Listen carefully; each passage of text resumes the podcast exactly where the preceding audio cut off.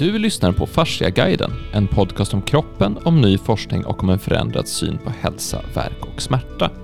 Jag heter Axel Bolin och är programledare idag. Sitter här med Per Johansson, hej. Hej hej. Och med Hans Bolin, tjena. Hej. Hej. Eh, förra gången vi satt och spelade in ihop så ställde du en väldigt eh, enkel men väldigt intressant fråga Per om vad är en kropp? Och så började vi prata lite grann om vad kroppen är och landade i att ja, vi, ju mer vi förstår desto mindre förstår vi nästan. Eh, och eh, den här funderandet om vad kroppen är, det, det har egentligen bara börjat. Och vi tänkte fortsätta lite grann på samma spår nu i det här avsnittet och kanske kommande avsnitt också. Eh, så vi tar, vi tar vidare här. Vad är, vad är nästa följdfråga kring vad, vad, kroppen är? Eller, eller vad, vad, tar, vad tar vi vägen nu? Ja, idag tänkte jag att vi skulle fokusera på hur vi egentligen upplever vår egen kropp. Och det gör vi ju via intryck vi får genom olika sinnen och vi gör det genom olika kroppsliga fenomen. Hur vi reagerar på saker och ting. Vi, hur vi, vi kan börja svettas eh, om vi blir nervösa eller generade eller någonting. Vi, vi, apropå att bli generad, då rodnar man och vi känner liksom våra kroppar inifrån på det sättet och vi får en massa intryck utifrån. Som vi, om vi tar och fokuserar på en sån här aspekt i taget och ställer oss frågan hur upplever vi det? Vilken betydelse har det för vår kroppsliga upplevda kroppsliga existens? Så det första jag tänkte ta upp är det som är på många sätt huvudsinnet i vår kultur, nämligen synen. Så hur, vilken betydelse för vår kroppsuppfattning. Och vi, jag, jag tänker vi fokuserar nu på hur vi själva upplever våra kroppar snarare än, än ja. Så vilken betydelse för hur vi själva upplever våra kroppar har då till att börja med synen. Jag bollar vidare till er först. Så hur upplever jag min kropp med hjälp av synen? Alltså det, jag ser ju... Alltså det är intressant, om jag tittar på min hand så är ju... Alltså jag tittar ju på min hand, men det är inte det som gör att jag känner min hand, för jag känner min hand inifrån handen. Alltså just när jag tittar på min hand så pirrar mina fingrar lite grann, så känner jag att det är lite varmt.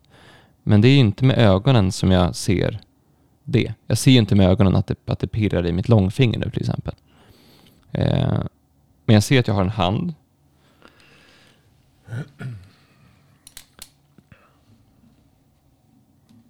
Jag, jag, ser, jag ser ju min kropp, det gör jag ju. Och jag ser var, var saker finns. Jag kan ju se om det finns...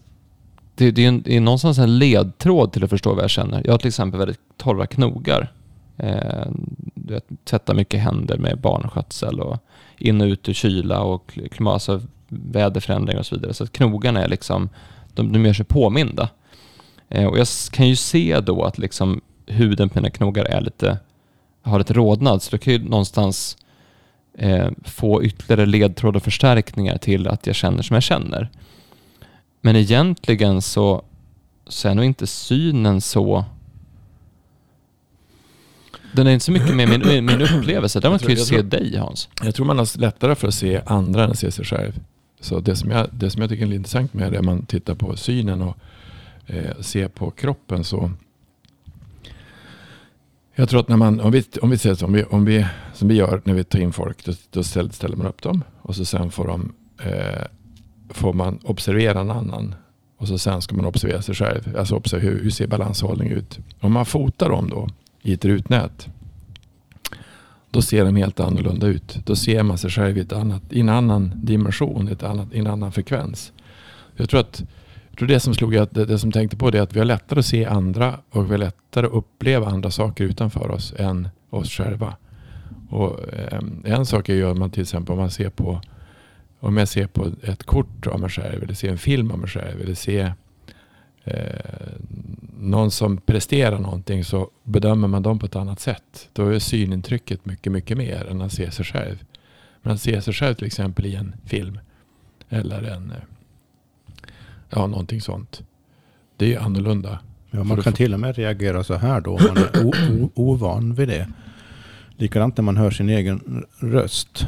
Uh, nu var det synen som var fokus. Men om man ser mm. sig själv på en film så kan man ju, en, en första reaktion om, om, som sagt om man är ovan vid det, blir ju lätt eh, ser jag ut så? Ja, Är det det jag, va? liksom. precis.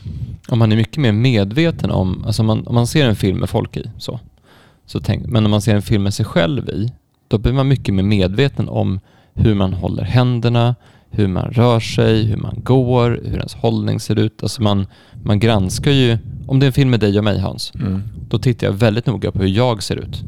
För man är väldigt fokuserad på sig själv, men inte lika noga på hur du går eller hur din arm hänger. Men för det är du ju van vid. Det har du sett så många gånger. Ja. Just det, för det har jag sett så många gånger. Men det- men Fast tillbaka jag, till tror att man, skanningen jag, tror, jag tror att man har sett den. Jag tror det är det som vi gör när vi, när vi gör bilddiagnos. Vi ställer någon i ett rutnät och så går man, tar bild framifrån, bakifrån, från sidan, från sidan. Nästan alla som gör det, vi, jaha, kolla axlarna, de är inte riktigt raka. Kolla vilken håll. Jaha, ser jag ut så? Men när du ställer framför en spegel, då ser du aldrig det. Nej, just det. Så att du ser dig själv i, en, i, en, i någonting som du inte observerar. Du, ja men det där är jag. Man ser inte när man blir gammal. Man ser inte att man håller på att bli gammal. Ja, vad rynkig jag blivit. Man, man ser inte sig själv på det sättet. Eh, utan det är först när man får se det själv som det är i ett, i ett uppställt läge. Man ser hur, hur man egentligen ser ut. Det var som jag att kolla på.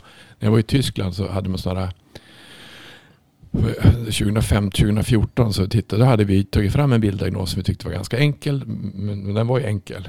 Men det var egentligen man filmar fram, man fotar framifrån, bakifrån, eh, från sidan, från sidan och uppifrån. Och då fick man ju som en, hur ser man, hur rör man sig egentligen? Och då var det ett bolag som heter Deers och de, de eh, hade en bilddiagnos fast den var lite mera på ett annat sätt och mera, eh, ja, lite mer avancerad, mycket mer avancerad. Och då sprang de på ett löpband. Och då, då sa jag, men vad ska man se nu då? För då ser, Ja. du, då ser du en massa, alltså vilket perspektiv ser du kroppen ur? Ser du, ser du kroppen ifrån hela perspektivet? Ser du kroppen ifrån fötterna? Ifrån, ifrån, vad ser du för någonting egentligen? Vad vill du se? Och berodde på om det var en, om det var en, en knäspecialist då, så såg han bara knäna. Var det en fotspecialist så såg den bara foten. Men hur såg man egentligen på hela kroppen? Så jag tror att synen att se på sig själv, den är Ehm, det att se, se sig själv i rörelse, se sig själv i ehm, det, det är ganska svårt. Man är inte van att göra det egentligen. Det, det ni båda har pratat om hittills är ju vad man skulle kunna kalla en, en, objek, en objektifierande syn. Syn bokstavligen. Att man tar in omgivningen med hjälp av ögonen. Det är ju inte så ofta man går och tittar, tittar på sin egen kropp. Alltså man tittar sig i spegeln emellanåt. Mm. Och, och ni har gett exempel på när man film och foto som är liksom representationer av en själv då egentligen. Som säger någonting väldigt, o- om en själv ob- objektivt så att säga, som objekt. Men som sagt, man går inte omkring och tittar på sig själv. När jag går ut och går här nu så går inte jag och tittar ner på mig själv, på mina fötter och mina händer, armar som svänger. Liksom. Utan jag, ser, jag tittar hela tiden på omgivningen så att jag inte går in i någonting och, och tar in så synen har ju den här omgivningsrelaterade funktionen väldigt starkt. Det, det tycker jag blir väldigt tydligt. Och det är intressant att det är sådana eh, exempel som är det första ni kommer på också. Och som säkert var det första jag skulle kommit på om jag hade fått frågan. Sen finns det andra lite mer subtila sidor av synen också tänker jag. Som vi inte talar så mycket om. Och det säger också någonting om vår kultur. För det finns ju en kvalitativ aspekt i våra synintryck. Om någonting är vackert eller fult. Mm. Olika färgnyanser. Hur olika schatteringar. Tänk så många, otroligt många färger varenda synintryck egentligen innehåller. Och om vi fokuserar på de emotionella, delvis medvetna, delvis omedvetna reaktioner vi har på färger, former, skönt, fult. Så inser vi att synen också har den här väldigt starka kvalitativa aspekten. Men i vår kultur talar man inte så mycket om det. Utan vi har, vi har, vi har så att säga stängt in den sid, sidan av synen i reservat. Mm. Som vi kallar för konst. Mm. Och när, då ska man, om man tittar på någon, går på en konstutställning, då ska man fokusera på det. Mm. Eller om man går på en konsert. Ja, nu, nu, ska vi, nu blandar jag ihop sinnena här. Eh, synen är det vi skulle prata om först. Eh, men det, det, tycker jag är ganska intressant. Va? Att, att vi kommer omedelbart att tänka på den här objektiverande sidan av synen som är väldigt viktig. Central del av vad synen mm. är till för så att säga. Och handlar inte så mycket om vår upplevelse av och i oss själva. Utan det handlar om vår, upplev vår position i omgivningen. Det fanns en kille som jag hörde på, på som var på TED. Han, hade, han var totalt färgblind. Alltså han såg bara grått. Inte något mer. Och då hade han, hade han opererat in en grej så att, så att han kunde få en, en, frekven, en vibration eller en, ett ljud i huvudet när han såg en färg. Så gult. Och, så att, och då färgintrycken alltså vart eh, frekvenser i huvudet som lät. Så han, han, han demonstrerade hur det lät när han la ut den. sån där. Och det kan ju vara om, om synen har den typen också. Alltså vi tänker inte på det. Men om synen har den typen av vibration som att ja, men jag tycker om gult. Eller jag satt en gång i sån här monokron färgburk. Har du suttit i någon? Alltså man, man, man sätter sig, det var en svensk som har kommit på det. Alltså hur mycket syn påverkar saker och ting. Och då får du en, man sätter sitt ägg och så kör man fram då blått. Så sitter man bara i blått. Det enda är, du får bara överskott eller gult. Men du får inte sitta i för mycket färger och förlänga någon färg. För det blir för mycket för huvudet att ta emot. Men det var rätt intressant att se vad man, då kunde man då skriva upp vilken färg man tyckte var intressant som man lugn utav. Så satt man där inne i eh, orange. Så, eller om det var ljusrosa man hade. Och så sen så är, då blir hela, hela du blir annorlunda. Så med, och det är ett annat sätt att, det, jag, jag, jag kommer inte ihåg vad det hette, det hette färgterapi eller något sånt där. Som var stort för 20 år sedan kanske.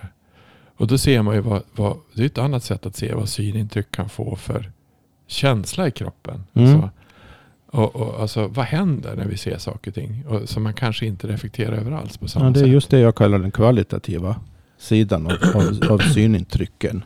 Som med hjälp av den typ av experiment du beskriver då visar vilken betydelse det, det, det har. Men vad som är så intressant att konstatera tycker jag är just den här kulturella betoningen av den objektiverande sidan av, av synen snarare mm. än den kvalitativa mm. sidan av synen. För den kvalitativa synen det har ju mycket mer direkt att göra med hur man själv kroppsligen synmässigt upp, upplever omgivningen. Och om den är underutvecklad och oskolad så att säga så är det ju någonting som fattas jämfört med den väldigt detaljerade och avancerade synbaserade mm. kunskap vi har i övrigt om man har den här objektiverande sidan. Apropå det här du sa om han som hade en grej som gjorde att han kunde höras färger. Ja. Det finns ju människor som spontant har den förmågan också. Ja. Där olika, olika sinnesintryck går, korsar varandra, går in i varandra så att säga. Synestesi mm. kallas det. Så det är också intressant. Det, det, är, få det, är som, kanske, det, är, få, det är få som har det. Det är få som har det men det, det är nog inte totalt ovanligt. Min, pappa, är, min pappa hade det. Jag tror Ivar har det också. Men sen är det fascinerande just att, att synen kan vara så olika. Eh, man, man pratar ju mycket om det här med att eh, det finns en stereotyp av att män inte kan hitta någonting i kylskåp. För att man ser inte, man ser inte bredd eller man ser inte omgivning utan man ser bara riktat. Men, att de, men så man, var är äggen någonstans? Och sen öppnar kvinnan kylskåpet, men de är ju här. Mm. Eller, eller sådär.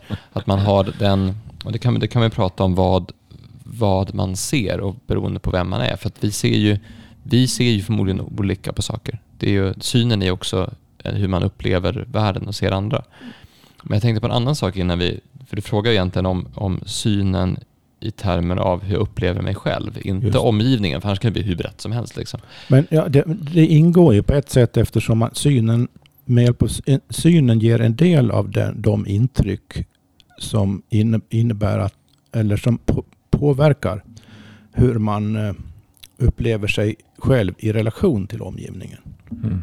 Så att på ett sätt relaterar det till det också. Men jag förstår vad du menar. Ja. För vi fick ju en, alltså det här är ju någonting som man ibland glömmer bort Hans, men vi har ju tränat i, i tio år på att, på att använda våra ögon för att se oss själva.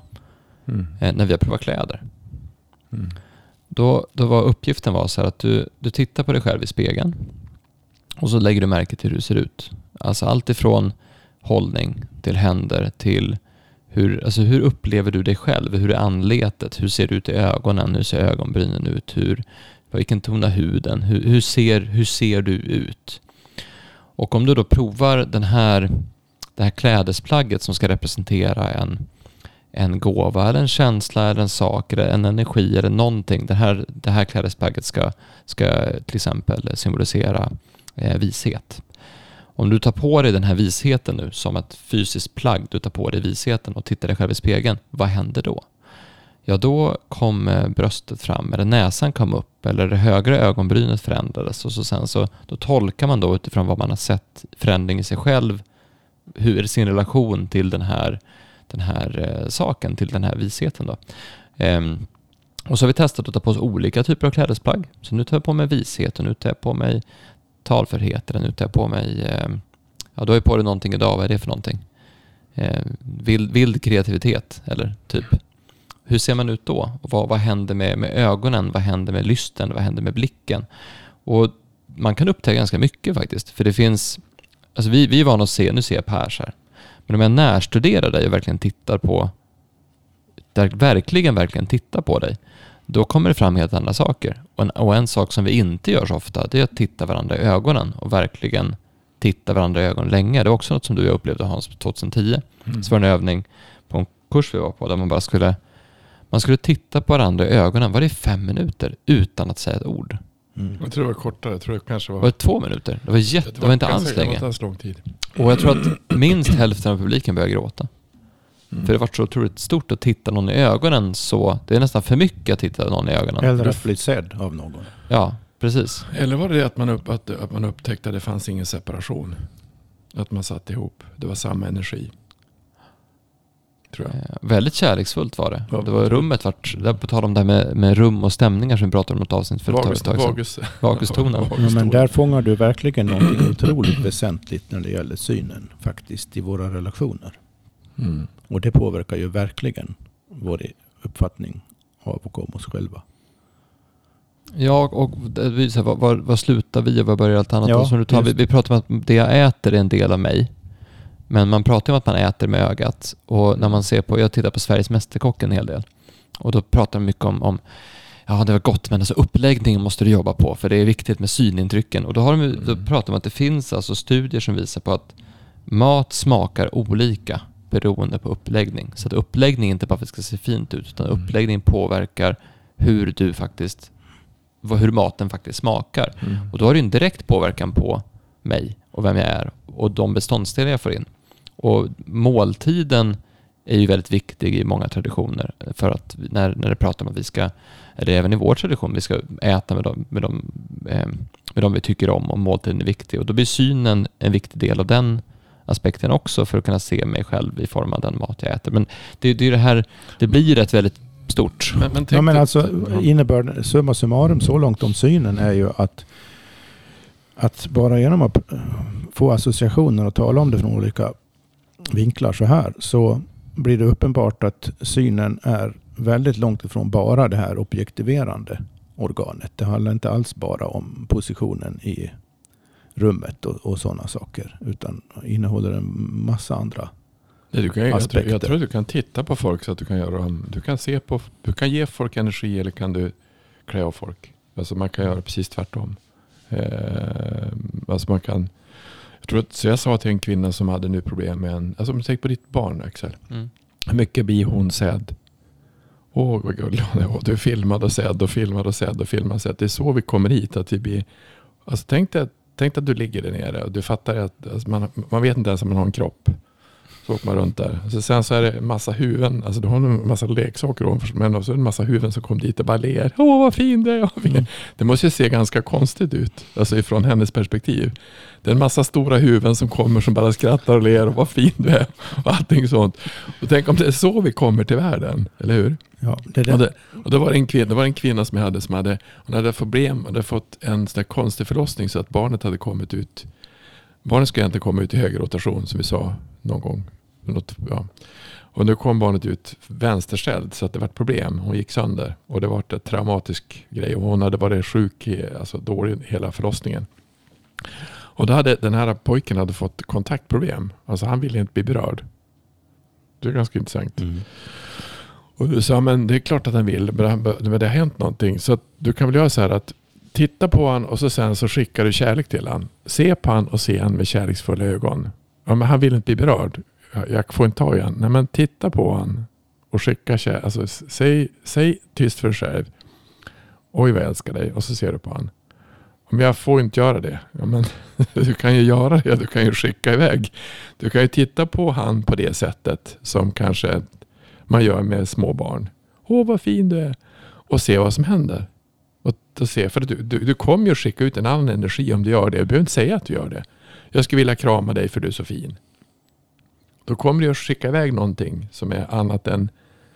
Så att jag tror att synen har, man kan göra mycket saker med syn tror jag. Precis. Alltså synen, synen, ögonen är inte alls bara de här sinnesorganen som tar emot intryck som någon sorts optisk sensor. Utan man gör saker med ögonen. Och det finns ju Mm. tecken på det i, eh, i eh, språk. Alltså, du har ju att man, man äter upp någon med blicken eller om blickar kunde döda. Eller, så att det, det är nog mycket... Eh, men ög, ögon är ju... Ögon är ju häftigt. för Du kan ju också titta. Jag minns så här blixtförälskelse när jag var i, på gymnasiet och så sen så tittade jag in i ett par ögon och bara såg och det bara man föll nästan ihop när man Ja. såg de här ögonen. Eh, och och du vet, då, då vågar man inte möta den personens blick längre heller. Så att när du skannar man rummet och så ser man blicken och så ser, tittar man tillbaka och det är som sådär. Och det, det där är ju, det, det, det, kan, det kan nästan bli som en elektrisk impuls i hela kroppen Ja. av en annan persons blick. Verkligen. På samma sätt som du sa Hans, att man kan, man kan ju eh, förminska dem med blicken. Alltså, det finns ju blickar du kan få som gör att du känner dig fruktansvärt liten. Eh, om du inte är med på det heller. Så att det där ögonen och synen och blicken är nog väldigt viktigt. Men, men frågan är hur mycket det... Men sen ja. den andra som han hade, den hade, det var ju att man hade du har ju också olika prismer. Alltså ögat är ju unikt. Alltså alla ögon är också unika. Man har speciell struktur. Och titta, förstorar man den, då har du egentligen, då har du egentligen ett, om du ser rent konstnärligt eller prismamässigt, så har du olika färger som finns. Så förmodligen så kan vi då ta emot saker och ting, men även skicka ut saker och ting i, ett, i, som, som, är annorlunda, som är annorlunda. Så han menar att ögonen kunde man titta på. När man gjorde så irisdiagnostik så det fotar ögon och så förstora upp dem. Så alla ögon är olika. Precis som, det är rätt häftigt. Då har vi olika prismer att skicka ut saker och ting på. Olika prismer att ta emot saker och ting på. Mm, och det är det andra som har visat att, att du i ögat kan se hur olika organ mår. Så du kan titta på, det har varit på en sån undersökning Ja, också, att man ser att ja, men, här är ditt öga och så ser vi att ja, men här finns en störning, det här betyder att förmodligen har problem med, med tjocktarmen. Eller det här är, det är njurarna som är här. Och så, så. På samma sätt som man kan titta på något annat i kroppen så kan man använda ögonen för att se hur folk mår. Och det är Fast han, men, han menar att det var mer, han menade, det, var, det är ju en sätt att göra, men han menar att just prisman, alltså hur Ja, ja. ögat Mm. såg ut, var också hur man egentligen, hur, Två olika sidor av. samma sak. saken. Ja, Mm. precis. Om vi går vidare i undersökningen. Mm. Ett annat sinnesorgan. Ska vi ta hörseln? Vi tar hörseln. Det handlar ju om, om, om ljudintryck då. Vad kan vi göra för iakttagelser om, av det?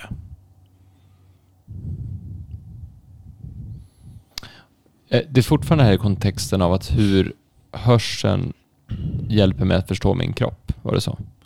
Ja, jag, inte så mycket hur det hjälper mig att förstå min kropp utan snarare hur... Det här är ju kroppsliga organ vi talar om. Vi kan, hittills har vi pratat om synen. Hörseln är också hör till den kategori organ som vi kallar för sinnesorgan. Mm. För att det på något sätt relaterar till omgivningen. Eh, finns det andra eh, aspekter av kroppen som man i princip borde kunna kalla för sinnesorgan också som har med den inre, inre varseblivningen att göra. Men om vi lämnar den, det så, tills vidare och håller oss till de här konventionella fem sinnesorganen. Jag tror att, jag tror att så, så hörs frågan är, tänker jag, i förhållande till frågan vad är en kropp eller vad gör en kropp? Blir. Vi har talat om synen nu då och hörseln blir samma, samma fråga, nämligen hur bidrar hörseln till min känsla av att vara i en kropp? Alternativt vara en kropp. Jag, jag tror att, att, att Det finns på, på samma sätt där så finns det konkret vad gör man för någonting? Vad ser man med de som inte kan höra? Alltså varför hör du inte? Jag har ju någon kompis med mig som har blivit jättesvår. Som, två stycken som jag känner som hör dåligt. De har jättesvårt att kommunicera. De blir nästan de blir väldigt utanför. Och har de lite påverkad hörsel när de ska gå på till exempel det är brus utanför. Så de blir så trötta efter ett par timmar. De, de kan inte höra någonting. Det blir för mycket. Det är ett sätt att se konkret. Vad kan du höra? Vad kan du förstå? En annan sak som vi hade. Vi hade ju en, det var också 10-15 år sedan. Eh, musikakupunktur. När man hade en massa ploing, alltså massa hörsel. Som man, man, vad, hur påverkar olika typer av ljud hela organismen, hela, hela kroppen. Då fanns det en, minns du inte Jag. Super feng shui. Jaha, den där ja. ja. Det var ju musikakupunktur. Han har spelat in väst, massa ljud som, han, som hände. Alltså, det var fåglar det var kvitter det var uh, sådana här zenbuddhistiska klockor och allting endast sammelsorium. Men det, när du låg i de här äh, superfängskin och lyssnade på det här, då var man ju bara var du helt... Det var precis som att blåsa ut en massa saker som fanns som man gick och bar på. För det, du kan inte... Eh, det, det, är svårt att, precis som vi gjorde här, när man är upp händerna, det är svårt att vara, vara, vara ledsen med händerna uppe i, i taket. På samma sätt så det är jättesvårt att, eh, om du tänker får du ut och åker båt. Och så åker man ut och så hör man fåglarna och så hör man det dutt, dutt, dutt, dutt och så något annat som är. Så då blir man ju, alltså syn, hörselintryck skapar ju saker i kroppen. Eh, men det som Camilla säger, det är svårt att, att kanske förstå hur mycket vi berörs utav det där. Men alltså om jag åker till Skåne så hör jag vilka är det som kommer på våren? Är det svalorna eller vilka är det som far fram och upp och ner? Är det, det är många ju. Många, många, många. Men alltså det, det låter ju så fantastiskt häftigt när man kommer ifrån, när jag första gången jag var till Skåne. Alltså i Norrland har vi ingen vår. Vi har, alltså det, det är vår, sommar. tre dagar. Och så, och så åker man till Skåne. Och där är det ju vår i, det kan ju vara vår i mars, april. Ja, det är ju som om man tar, tänker fåglar, det är så många fåglar som passerar över Skåne och södra Sverige. Många upp mot Norrland ju. När de, de kommer ganska synk, eftersom ja. säsongen är så kort i Norrland så kommer de ganska synkat samtidigt ja, allihopa.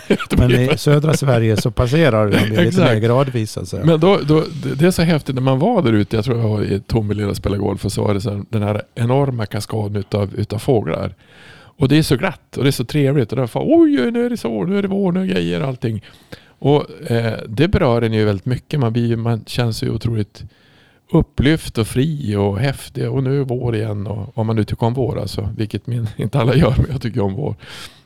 Så jag tror att ljud påverkar oss, eller hörseln påverkar oss mycket, mycket mer än vad vi tror. Men vi kanske inte har ställt in vilka ljud mår jag bra utav. Och vilka, alltså det är ungefär som du sa, alltså, vilka synintryck är bra för mig. Vilka ljud är bra för mig och vilka ljud är inte bra.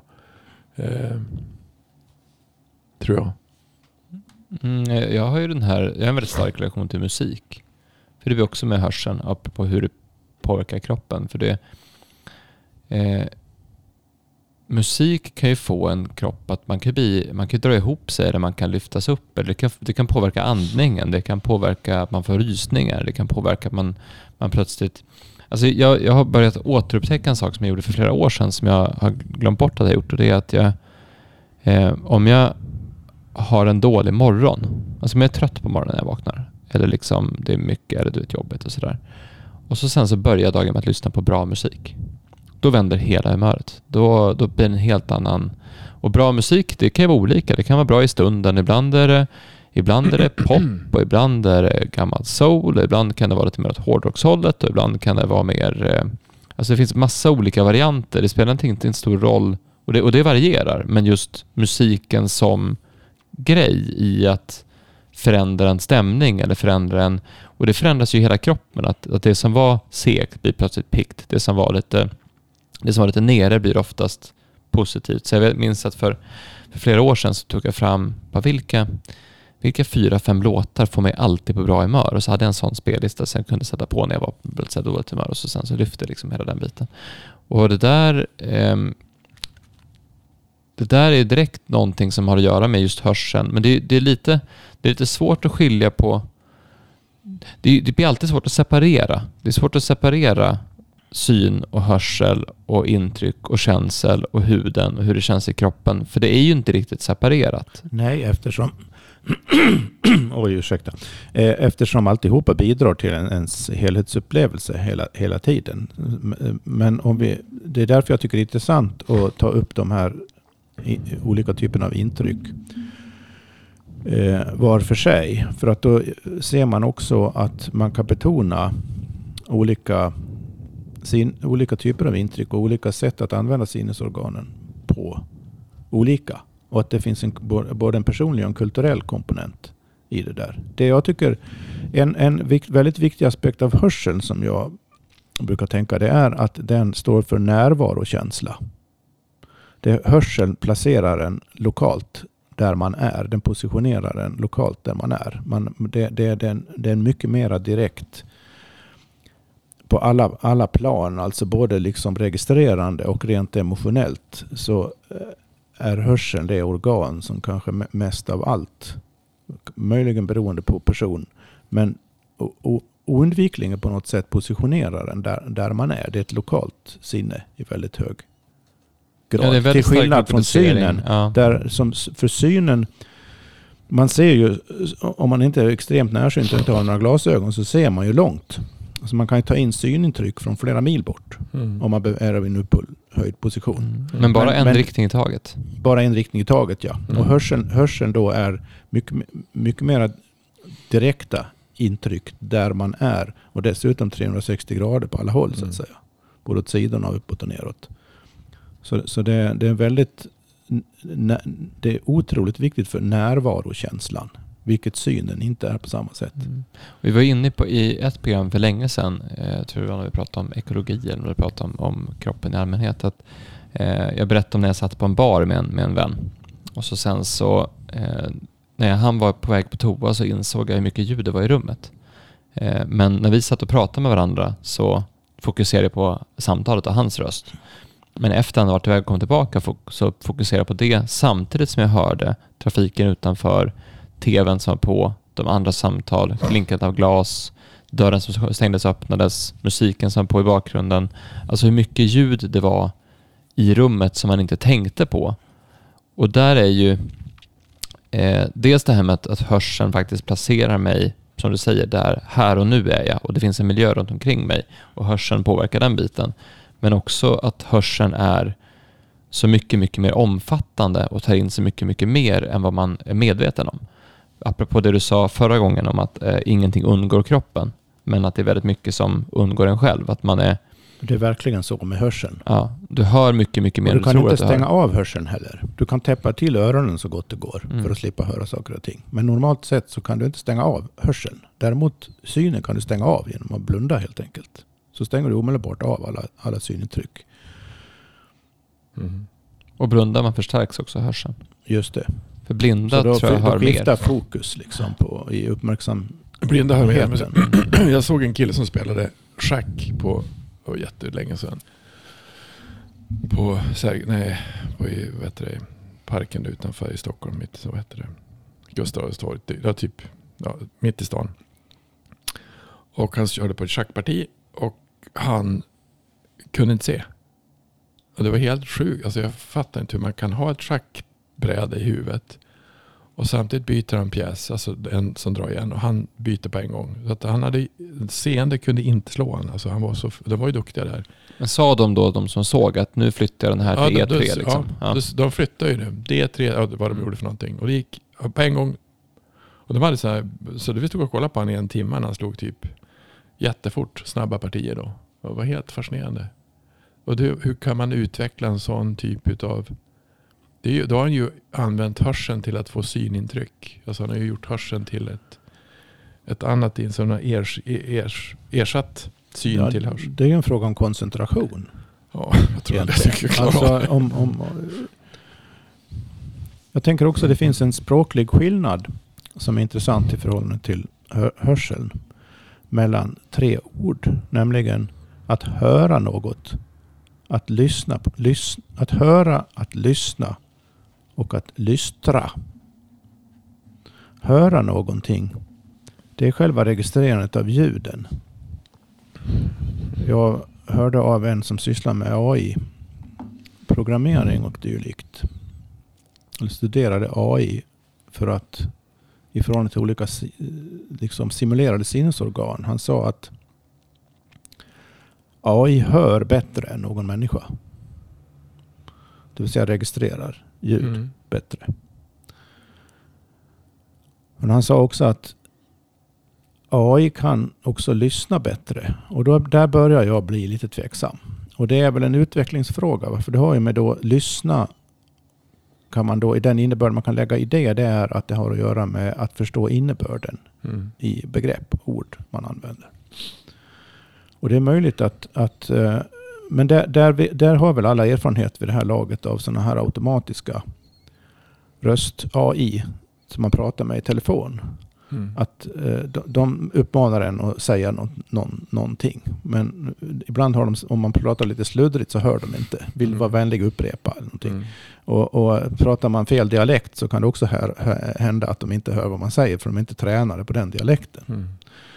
Um, så att det är lite tveksamt om AI kan lyssna. Att AI aldrig kommer att kunna lystra, det är jag helt säker på.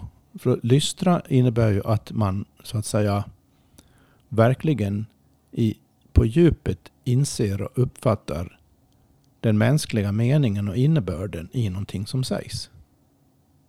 Som kan vara hur mycket som helst. Som Jesus säger i evangelierna, den mm. som har öronen att höra med, han må höra. Mm. Då menar ju han lystra, ta det mm. på allvar. Mm. Han menar ju inte hör ni, hör ni funkar mm. öronen, menar han ju inte. Mm. Så, så det där är intressant ifrån till hörseln. Ja, men så här, låta orden sjunka in eller låta det man hör sjunka in eller förankra det man hör i kroppen. Mm, just. Och, och, då kan vi igen gå in på det här med, om du tar till exempel, du, kan ju, du och jag kan ju lyssna på musik och vi kan lyssna på samma låt samtidigt. Men du kan ju då höra musiken, för du sitter och håller på med någonting annat. Du sitter och pillar med din telefon till exempel. Mm. Eh, du kan också lyssna på musiken, att du, men du hör att de du hör att basen spelar sådär och pianot kör sådär och sången är sådär. Men samtidigt kan jag verkligen då lystra, vilket gör att jag tar in musiken, känner den i hela min kropp, vibrerar i samband med, med musiken. Du blir närmast en del av musiken. Mm. Hör texten, känner hur texten betyder någonting för mig, tolka det här på mitt sätt. Och det här, det här är faktiskt en upplevelse som jag har eh, haft med mina vänner när jag var yngre och som jag har visat för några andra också genom åren. Eh, för det är inte alla som har gjort det här, men det finns ju väldigt mycket musik som är instrumental eh, och modern. Det finns ju klassisk musik också såklart, men, men jag lyssnade mycket på en genre som heter eh, postrock när jag var ung.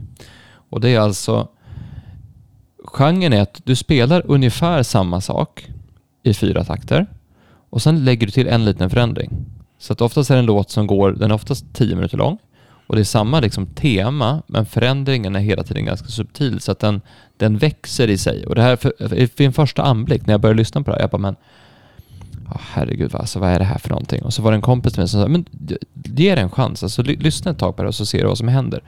Och efter ett tag så blir den musiken otroligt eh, intressant och lugnande, men sen också, det är som att musiken berättar en historia. Fast historien berättas när, av, av mig och musiken ihop när vi, när vi är där. Och den musiken beskriver ett landskap eller musiken beskriver en känsla eller musiken. Och när man kommer till den punkten att man hör det, då kan man också börja visa någon, så, men, lyssna på den här låten och så sen så, och så hör, vad, vad, vad känner du? Vad, vad, vad, säger låten? Ja, men det är bara, det är bara instrument. Ja, men vad säger instrumenten? Vad, vad, är det som, vad, är, vad är det som förmedlas här? Och då bara, ja, jo, men jag tänker på jag tänker på en sjö. Jaha, vad, vad, vad händer med sjön då? Ja, så tänker, och det här, det här funkar på de allra flesta med lite som, som verkligen då försöker lystra. Och då blir det plötsligt en helt annan känsla i kroppen och man kan höra en helt annan sak med det och det blir det är väldigt fascinerande att se vad man kan göra genom att öppna öronen egentligen. Eller att, alltså så. Jag förstår eh. precis vad du menar. Jag lyssnar av och till rätt mycket på postrock. Okay. Och det har exakt den här kvaliteten faktiskt väldigt, väldigt starkt. Om man, bara, om, man, om man, bara hör det så, är, så låter det enformigt. Men ja. om man lystrar så uppfattar man alla nyanserna och då uppenbaras de här landskapen du talar om. Det är intressant. Det finns en del annan musik som har den effekten också. Det är ja. olika starkt, det är olika musikformer det där skulle jag säga. Ja. Han hade, jag var ju med om när, eh, när min systers dotter fick cancer så skulle vi, skulle vi meditera. Alltså, jag skulle meditera på släkten, alltså mina anfäder, hur de var. Det var, bara en sak som vi gjorde. Eh, och, det var inte, och då var det, det var tre stycken olika, fyra stycken olika melodier vi hade. Och en var att meditera på min morfar, hur han var när han var yngre. Och hur han såg. Det var kort, alltså tre minuter. Och det var ganska intressant hur man kan genom musik få en, en bild av, alltså fundera på hur var han när han var sju eller åtta eller tolv eller femton eller tjugo. Och hur var det när han åkte båt utifrån där han var ute i skärgården. Och att, att, alltså att, att tänka mer på luft och när man ser på Alltså man åker ut och så ser man moln och himla som kommer och så. Och det var ju som musik som fick som... För du, du berättade om det här förra gången, men du berättade om vad du, du berättade om att du gjorde det. Du berättade om vad du insåg och vad du kom fram till. Ja. Men du berättade inte om, om hur du gjorde det. Alltså vad, på vilket sätt använde du musiken då? Det var, alltså det vad var, var det för musik? Ja, det, var, det var en sån här, eh, lite sån här, um, vad heter han, Evangelis eller något sånt där. Det var lite, lite ny, alltså musik som är mera in, alltså fiolmusik eller alltså det, det är ingen sån här popmusik alls utan mera, men ganska glad upprymd musik eller så. Jag tror att det var fyra olika, fem olika låtar som man hade som man lyssnade på. Eh, och som man då varje dag i ett års tid. Varenda dag. Fem minuter. Så, så såg man vad som hände. Och det, det, det var intressant var ju att musiken hjälpte till att hitta lugn, eh, nya bilder. An, alltså hjälpte till att bygga eh, ja, vis, vis, visuell, visuell Alltså ska bygga om saker och ting. Alltså visuellt bygga om saker och ting i huvudet. Men det har man väl gjort? Att man vill testa på det också? Att musik bygger om eh, hjärn, alltså nervbanor i hjärnan tror jag. Eller någonting sånt. Att det finns en, det finns en du kan med ljud, med ljudterapi bygga nya kopplingar. Det här gör du också som, som musiker när du börjar lära dig musik Mm. så, så, så lär du hur du sätter ihop. För, för musik är ju mycket att koppla ihop höger och vänster hjärnhalva. För du ska utföra någonting samtidigt som du ska känna in någonting. Och därför man menar på att, att alla de här estetiska skolämnena är väldigt bra för just att synka ihop människor så att de blir mer hela, eller hela i sitt sätt att vara på. Att du både, du både känner och gör någonting samtidigt. Alltså om du är, om du är skådespelare till exempel så ska du både vara i en känsla samtidigt som du ska förstå någonting intellektuellt och komplext eller, eller temat. Alltså man pratar ju om det i alla fall med estetiska ämnen. Ehm, och att man då stärker den kopplingen. Jag tänker, jag tänker att ett sätt att, att summera allt ni har sagt nu det är att, att säga att hörseln är ett oerhört viktigt organ för att i vår upplevelse av vår kroppsliga existens koppla ihop det inre med det yttre. Mm. De, de Det är ett väldigt starkt medierande organ mellan Mm. vår inre upplevelse av att vara de vi är i olika situationer och vad de olika situationerna är i yttre mening. Eller kan bli. Och vi, vårt medvetande och vår koncentration påverkar det, den relationen, inre yttre, väldigt mycket. Ivar berättade han hade ett ljud han körde nu, men han, han skulle djupandas, var det inte så? Ja, det kommer från Camilla. Jag tror vi tog upp det i något andningsprogram faktiskt. Men då, då gör han, då gör, han, andas, han andas in med näsan och så sen så mm, och så Man andas hummar ut, när man och så andas hummar ut. han han andas ut. Då skapar du ett ljud i kroppen själv. Det är också ganska intressant. Och ljud är ju de facto en vibration också. Apropå Ja. på det. Så att du hör ju, och det, det är ju någonting som... Frekvenser och vibrationer är allting som vi har. Ja, för jag fick ju behandling häromdagen också eh, med, med maskinen vi har tagit fram. Och det intressanta med den är ju att den låter ju. Och det här ljudet från maskinen är otroligt, eh, alltså efter en tio minuter, ibland efter fem minuter, efter en kvart så nästan somnar man till. Alltså åker, åker iväg någonstans. Så att ljudet i sig kan ha en lugnande effekt på, på kroppen. Alltså ljud i sig gör att vi någonstans och det, det tänker jag på med, med min dotter. Nu har vi en liten, sån här, liten ljudgrej som bara antingen kör sån här vågljud eller, eller sån här white noise där det bara är här brus. Alltså bara för att det ska vara någonting, någonting ljud. För ljud är ju också väldigt lugnande. Och på samma sätt har vi vaggvisor för barn. Varför har vi det? Och de är oftast inte, det är oftast upprepade. De är ganska tråkiga att sjunga vaggvisor för det är liksom samma hela tiden. Och sen jag har ju då tänkt att ja, men jag kör en båtlåt av Robert Broberg, men sen har jag också vävt in lite Beatles och lite Pink Floyd som vaggvisor. och, och då tänkte jag, då har jag kört tre låtar som jag varierar mellan, men då vill jag ha en fjärde för det blir tråkigt för mig att sjunga samma låt precis hela tiden. Och så säger min fru, men nej men så funkar det inte, man måste ha samma låt hela tiden för den ska associeras med sova. Så, så att det är ju... Det är ju Vilken sov hon bättre till då? eh, Wish You Were Here av Pink Floyd. Är det sant? Ja, den, Ja, är- det den, där minns den, jag den från är mina barn också. Att, att just den En funkar. enda, vi, nej inte just den låten. Jag min, jag En kom, enda. I ögonblicket kommer jag inte på vilken låt det var, men det var, det var en En. låt Mm. Som, det var bara den som funkar. Spelar de något annat så blir de pigga igen. Okej, nästa Ja. sinne. Ja. Doft, lukt, näsan. Ja, det första med doften som jag tycker, jag tänkte faktiskt på det när vi pratade om, om hörseln, det är ju ehm, det här som eh, det var något, jag såg något program om hjärnan eh, för, för en stund sedan. Då pratade de just om det här fenomenet att om jag känner en doft, då kan jag omedelbart utan att kunna stoppa mig ta mig tillbaka till någon annanstans. Alltså vi säger att jag har jag har känt en doft på en gata i New York när jag var där för jättemånga år sedan. Om jag då skulle känna samma doft eh, i Sundbyberg eller någonting, då, dra, då åker jag direkt tillbaka till, till New York. Jag kan se gatan, jag kan höra ljuden. Och det här är någonting man har studerat mycket i den här Madeleinekakan-historien där också. Att du, eh, doften har en, en det är som en tidskapsel. Alltså den, kan, den kan flytta dig typ fram och tillbaka i tiden och fram och tillbaka upp. Så den kan ge access till minnen. Och inte bara minnen som Åh, minns du när vi gjorde det där? Utan, utan minnen som att du faktiskt förflyttar dig till en annan plats. Kanske var det som hände när du cyklade Per? Att du kände en doft och sen... Ja, just det. Som jag berättade förra gången. Ja. Ja, nej, men det, det där är ju ett väldigt uh, välkänt uh, sida av, av, av, av dofter. Att de har oerhört starka an- oerhört stark effekt på minnet. Det var Men i mer- stunden då? Alltså doften varnar ju för fara också. Det är, Mm. den, den starkaste grejen med doft tror jag, det är just att man, man känner lukten av gaser, man känner lukten av, av prutt, eller man känner lukten av så här saker som, som inte är bra. Det, det, det första... Du känner ju ofta sen någonting, att någonting är tokigt när Men du du luktar. känner ju lika spontant och lika omedelbart eh, när någonting luktar väldigt gott. Så då, Ja. då, då har det en attraherande Alltså att- effekt. så att do, doften är fräsa, verkligen ja. det kvalitativa sinnet par excellence så att säga. Där, där det är antingen eh, behagligt eller obehagligt på ganska tydliga sätt. Mm. Jag hade min, min pappa hade, han hade sån där, jag vet inte om det finns längre, men han hade sån där rak dusch som hette tabak. Det luktar speciellt. Och då, det, det hade jag på min, alltså han var inte hemma så ofta, han jobbade mycket, så hade jag på min kudde. Det var- det tycker jag var jättetrevligt att ligga, ligga och lukta på tabak. Men sen så, när jag var 13 började jag röka. Alltså röka cigaretter. Och så rökte jag till jag var typ 39. Och så slutade jag röka.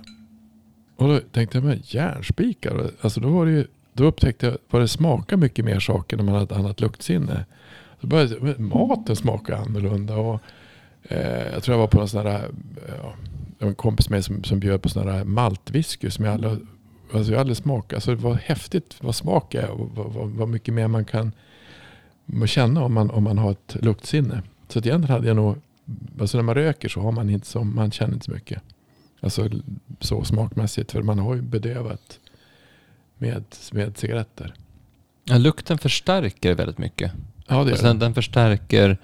För jag, jag tänkte direkt på, på det här när du sa med positiva dofter så tänker jag på ehm, när man fräser vitlök i olivolja.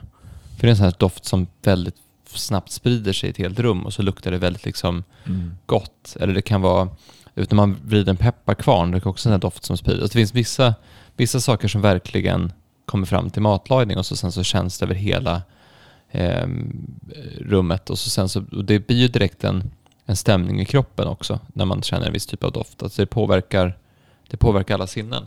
Så, att, så att det förstärker ju, det, det har en förstärkande effekt, lukten. Men, Mm. har en, men vad har det med för Alltså jag tror att det, de har ju, de har ju, det finns ju mycket nu.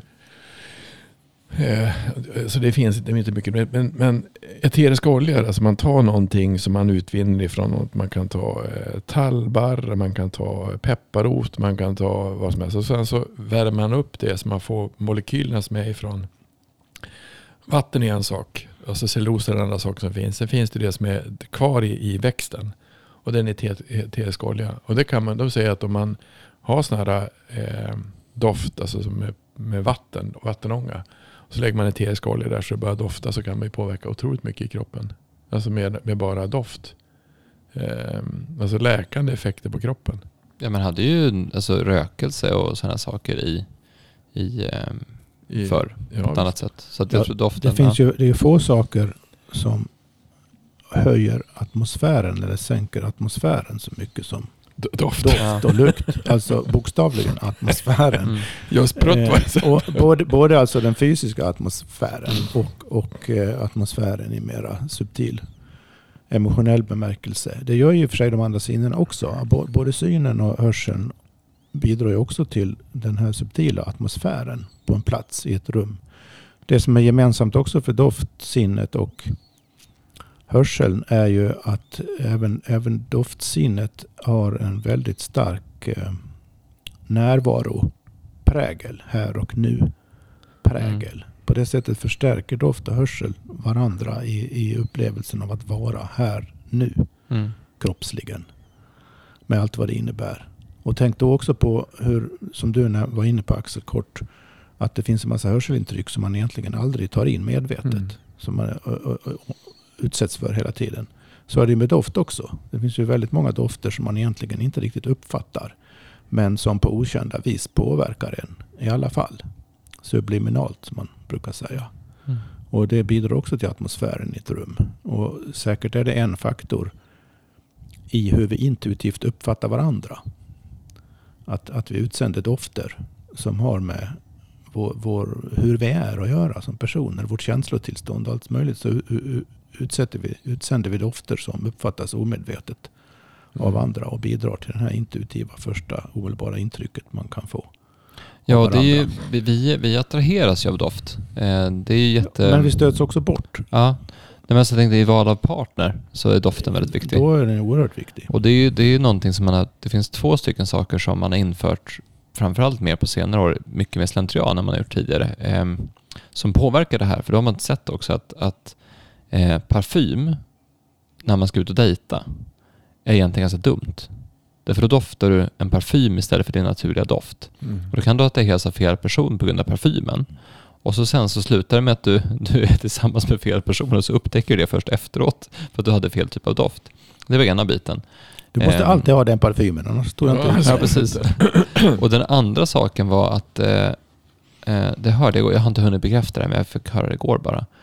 Att man har gjort studier på kvinnor med p-piller och sett att när man går på p-piller då attraheras man av den doft som, alltså en doft som är ganska lik ens egen.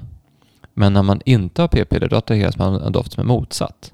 För det är, det är genetiskt bättre att attraheras av en motsatt doft för då sprider man ju anlagen mycket, mycket mer och så slipper man inavel och så får man mer urvalet blir större för att liksom, för den genetiska fortplantningen och så vidare. Men att, men att p-piller då påverkar det här eh, eh, vilken doft man attraheras av. Mhm. Eh, och det är också lite spännande. Och jag, jag tror Cayenne var inne på det också någon gång, att, att man, är, man känner doft på olika sätt om man har eh, mens eller man har ägglossning. Eller om man är någonstans mitt emellan. Så att även cykeln, alltså doft, doften förändras beroende på var du är i, i eh, den biten. Och du, du, du förmodligen olika delar i olika delar av livet också. Jag menar, eh, vissa dofter som, som jag skulle tycka var ganska äckliga förr i tiden kan jag nu uppskatta. Eh, som blöjbytesdoften liksom. Det, det hade jag aldrig tyckt var positivt för ett tag Det sedan. tycker inte jag var positivt fortfarande faktiskt. Nej men du, du pratar inte om baj, men alltså du pratar inte om bajset men blöjorna luktar ju på ett speciellt sätt. Och det, för mig är det väldigt förknippat med en intim stund med min dotter. För vi, det, är då som, det var vår första grej ihop var att jag fick byta blöjor. Liksom. Och det där blir ju en...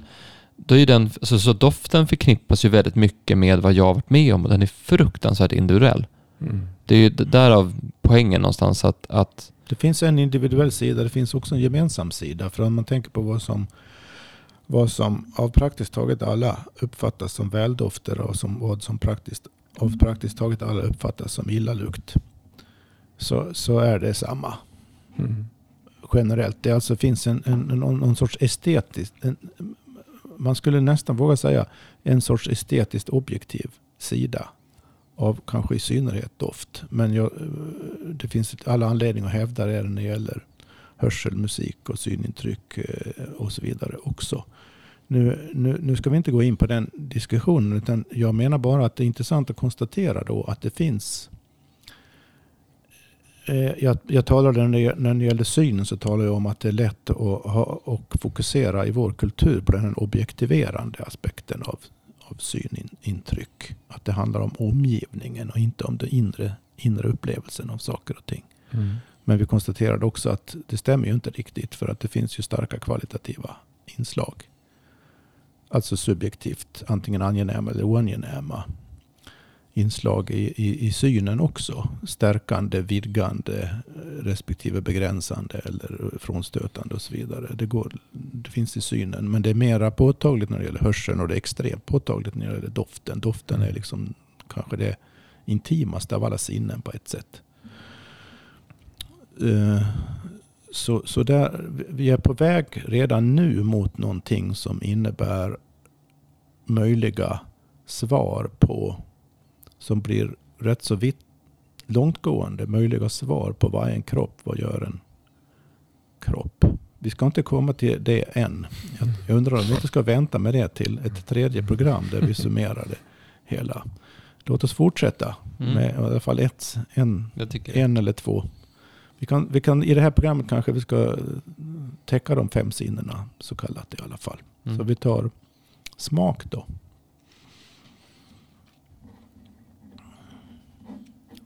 Vad det har för innebörder i relation till frågan. Vad är det att ha en kropp, vara i en kropp eller vara i en kropp. Hur man nu vill konceptualisera det för sig själv. Alltså, jag undrar om det går mer, Ja. mer på, alltså på njutningsspåret än på... För att du kan ju faktiskt äta saker utan smak. Alltså du kan ju överleva du kan ju överleva utan smak.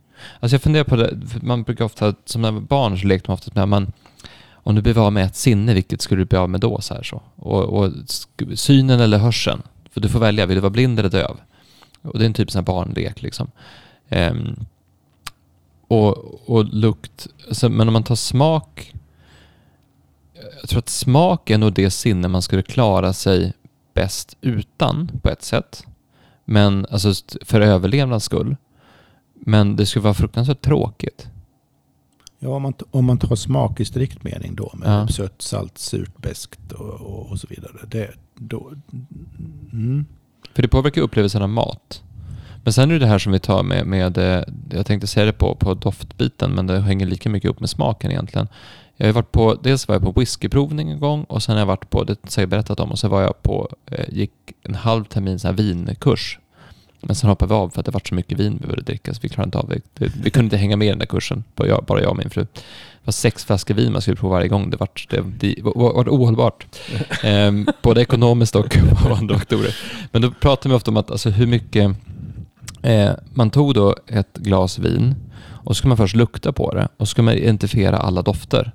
Och det är ju, alltså i ett vin så kan det vara 16, 17, 18 olika dofter. Och du kan verkligen känna dem och träna upp att känna dem att ah, men här är det vanilj eller smör eller, eller fläder eller päron eller äpple. Eller, och då finns det olika kategorier. Att det finns de här fruktiga tonerna, sen finns det de här ekiga tonerna och sen finns det de här mer, ja men det finns massa olika toner både i smak och doft av, av vin. Så det är väldigt omfattande och det är ett sinne du verkligen kan träna upp. Och det vet ju alla som är, håller på med matlagning hur viktigt det är att börja balans, balansera de här. Men jo, men jo, för sig, det som är intressant med, med smaken är ju förhållandet till mat och mat är ganska viktigt. För det, det som vi, vi har en liten tes som vi driver och det är att eh, svenskar generellt har en ganska underutvecklad smak. Alltså svenskar vet inte hur mat egentligen ska smaka. Eh, för då pratar man om det här med råvaror. Att om du, om du går till, till Ica nu och köper en paprika och så sen så går du till, till eh, vi går ner på Malmvägen på torget här där det faktiskt är folk som verkligen bryr sig om eh, att råvarorna är av riktigt, riktigt bra kvalitet och så köper man en paprika där och så jämför man smaken på de här två så är det två helt olika råvaror. Det är till och med så att eh, jag träffade en kock som han har en restaurang uppe i, eller hade en restaurang uppe i Jämtland som heter Fäviken som var så att mitt ute i ingenstans uppe i Jämtland så har han en restaurang som var rankad topp 20 i världen. Så det flög, när vi var där för var det folk där från Korea och USA. De hade flugit till liksom flugit till Östersund, flugit till Stockholm, flugit till Östersund och sen åkt bil ut till den här lilla hålan en timme. Um, och jag frågade, men varför öppnar du restaurang här? Då sa han, det, jag ville göra det i Stockholm för det är men det är så fruktansvärt svårt att få bra råvaror i Stockholm. Därför att allting fraktas så långt. Det är en helt annan grej att få bra råvaror i Köpenhamn eller Malmö eller i London där frakttiden är mycket, mycket kortare. För det här påverkar råvarans kvalitet. Men i Jämtland, där jag är här, här kan jag liksom jobba med råvaror som man gjorde förr. Så här kan jag sylta och safta och lägga in och odla långsamt och göra så här med att föda upp mjölkkor som man sedan slaktar. Så att hela, hela den processen kan man titta på. Hur gör man för att få ut en maximal smak? Men det är svårt att få ut maximal smak Alltså det, det, det, är svårt att få ut en bra smak ur råvarorna om de går för lång tid. Och där, det är inte många som är medvetna om vilken skillnad det är på en morot och en morot och en bit fänkål och en fänkål. Där är med andra ord den kvalitativa aspekten också väldigt närvarande och viktig. Sen, tror det finns... Sen ingår ju smak. När vi, vi säger ju till exempel eh, om mat ibland. Det smakar ingenting. Om man varit förkyld eller någonting. Mm. Eller täppt i näsan. Då, det betyder ju att man har ingen lukt. Det, så att det är svårt att separera smak och, och lukt. Det, smaksinnet är ju ganska enkelt jämfört med doftsinnet på det sättet. Sen ingår ju också smak. Det slår mig att smak, det som in, ingår i ordet smak i vidare mening är det vill säga vår kroppsliga upplevelse av att smaka något. Det är ett väldigt inklusivt sinne i hela sin vidd så att säga. Det inkluderar doft, det inkluderar smak i strikt mening, sött, surt och sånt.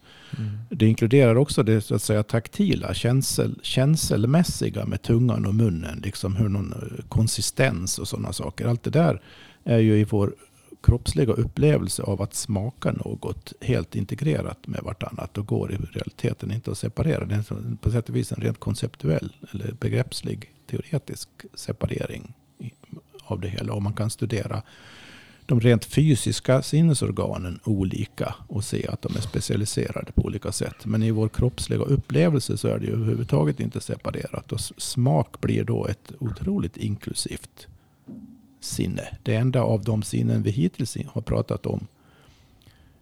Som, alltså det inkluderar ju inte synen egentligen, själva smaken som sådan. Men det gör det ändå. Mm, man eftersom du, man äter med ögat. Så att ja, synen är med. Hörseln är med för att det låter olika när man tuggar mm. på olika saker. Mm. Eh, och doften är definitivt med. Mm. Så att vi börjar ju närma oss en insikt här, nämligen att de olika sinnena hör väldigt mycket ihop. Och att mm. hur de hör ihop relaterar inte till sinnena i sig.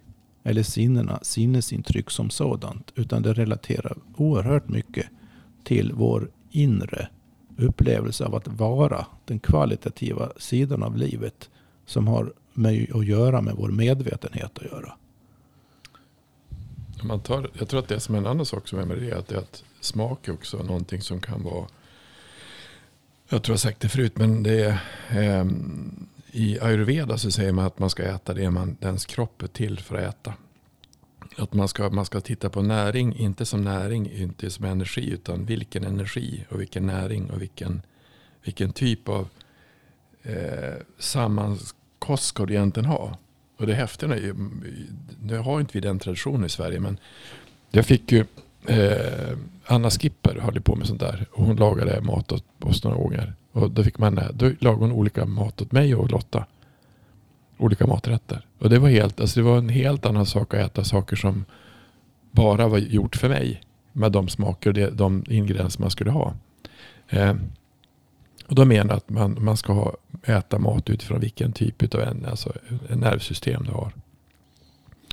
Eh, och då får ju maten, då får ju mat, då blir det ju smak men det är också näring. Men då blir maten en, en annan effekt i kroppen. Då påverkar det ju energin i kroppen på ett annat sätt än, än, än om man inte skulle ta eh, hänsyn till det. Som, som jag tror att smak kan ju vara det kan, smak kan ju vara anpassad för dig. Mm.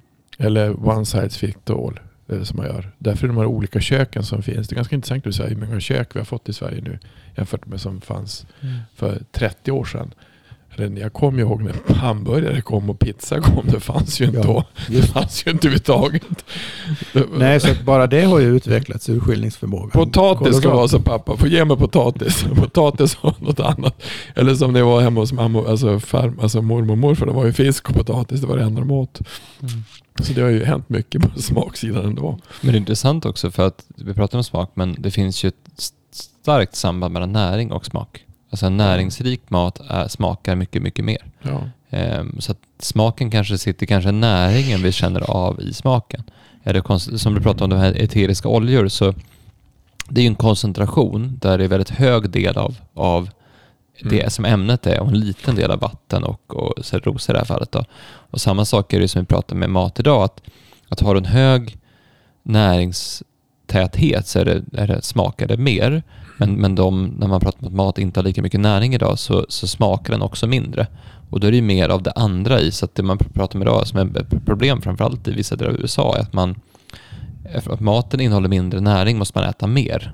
Men då får man i sig mer av det här som man inte ska ha och då blir man överviktig. En anledning till det. Då. Men vad en sak till apropå den här kroppsupplevelsen.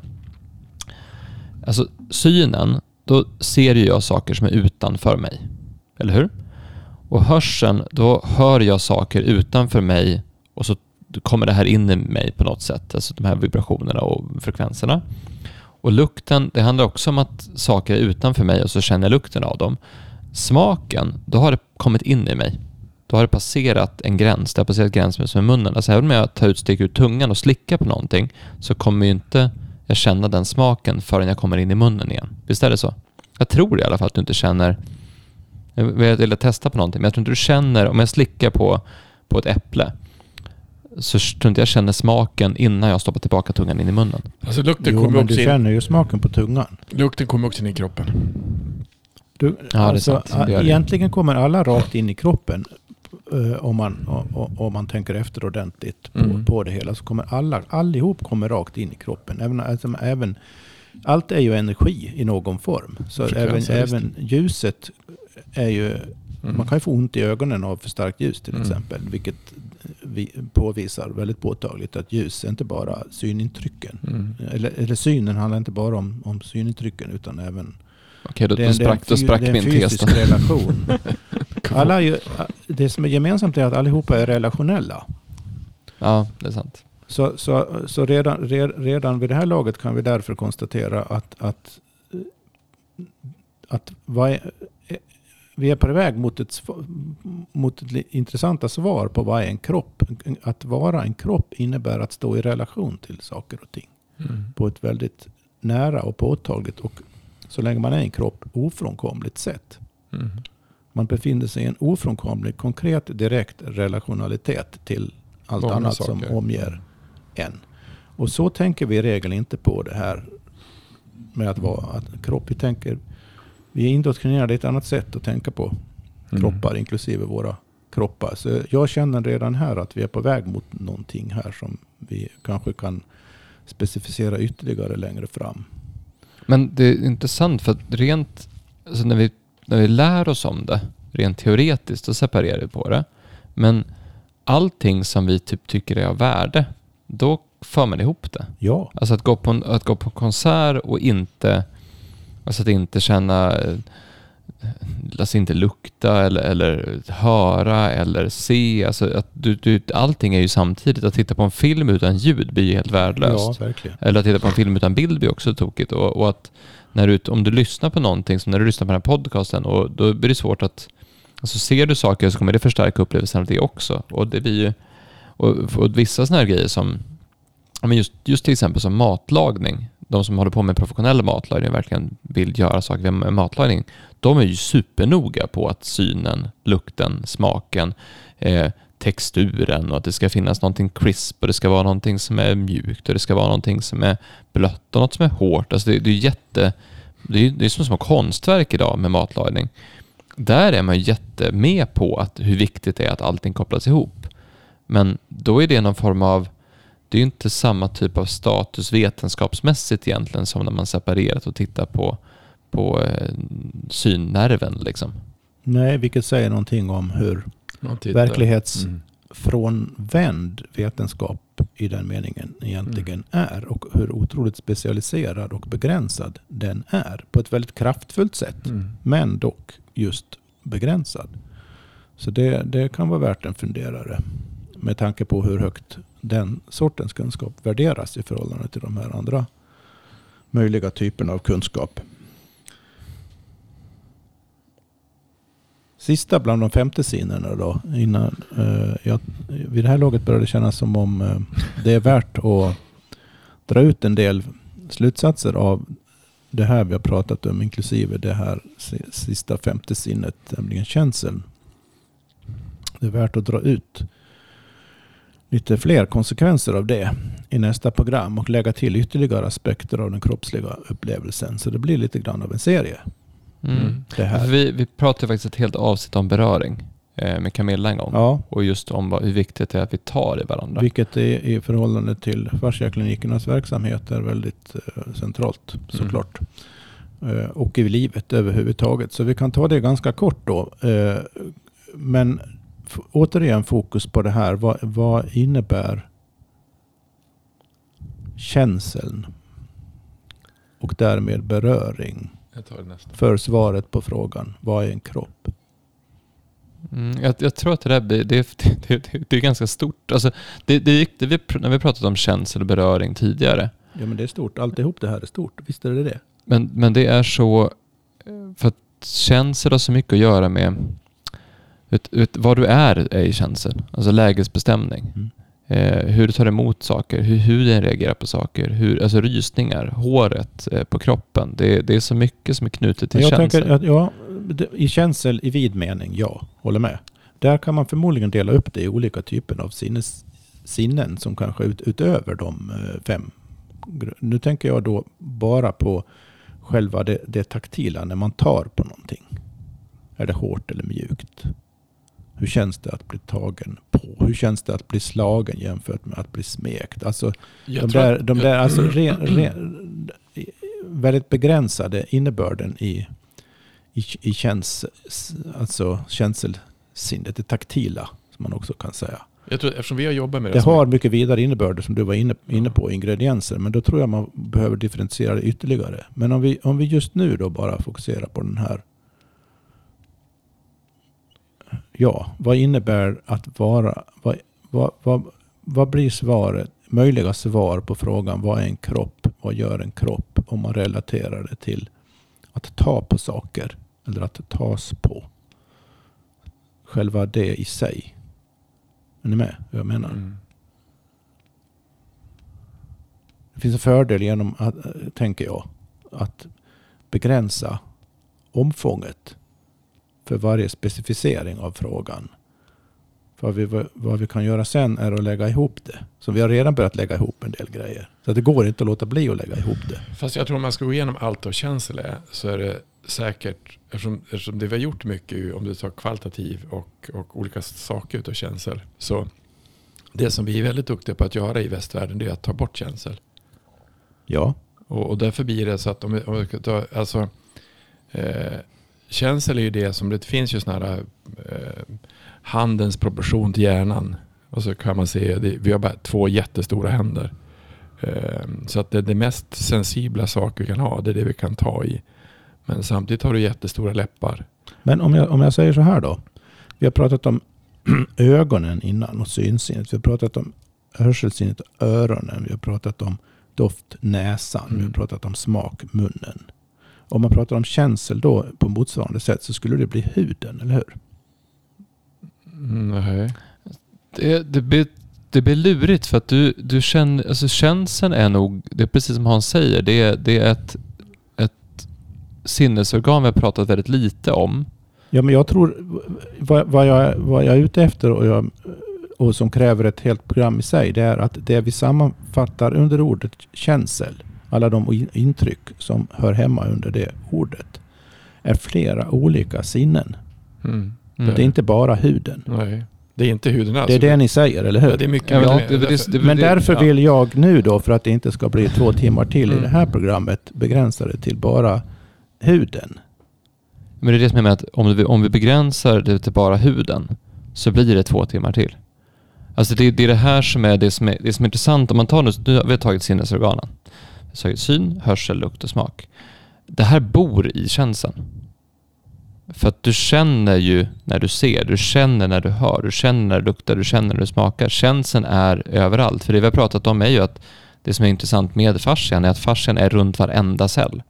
Och varenda del av fascian känns. Så att när jag känner med huden, när jag känner med handen.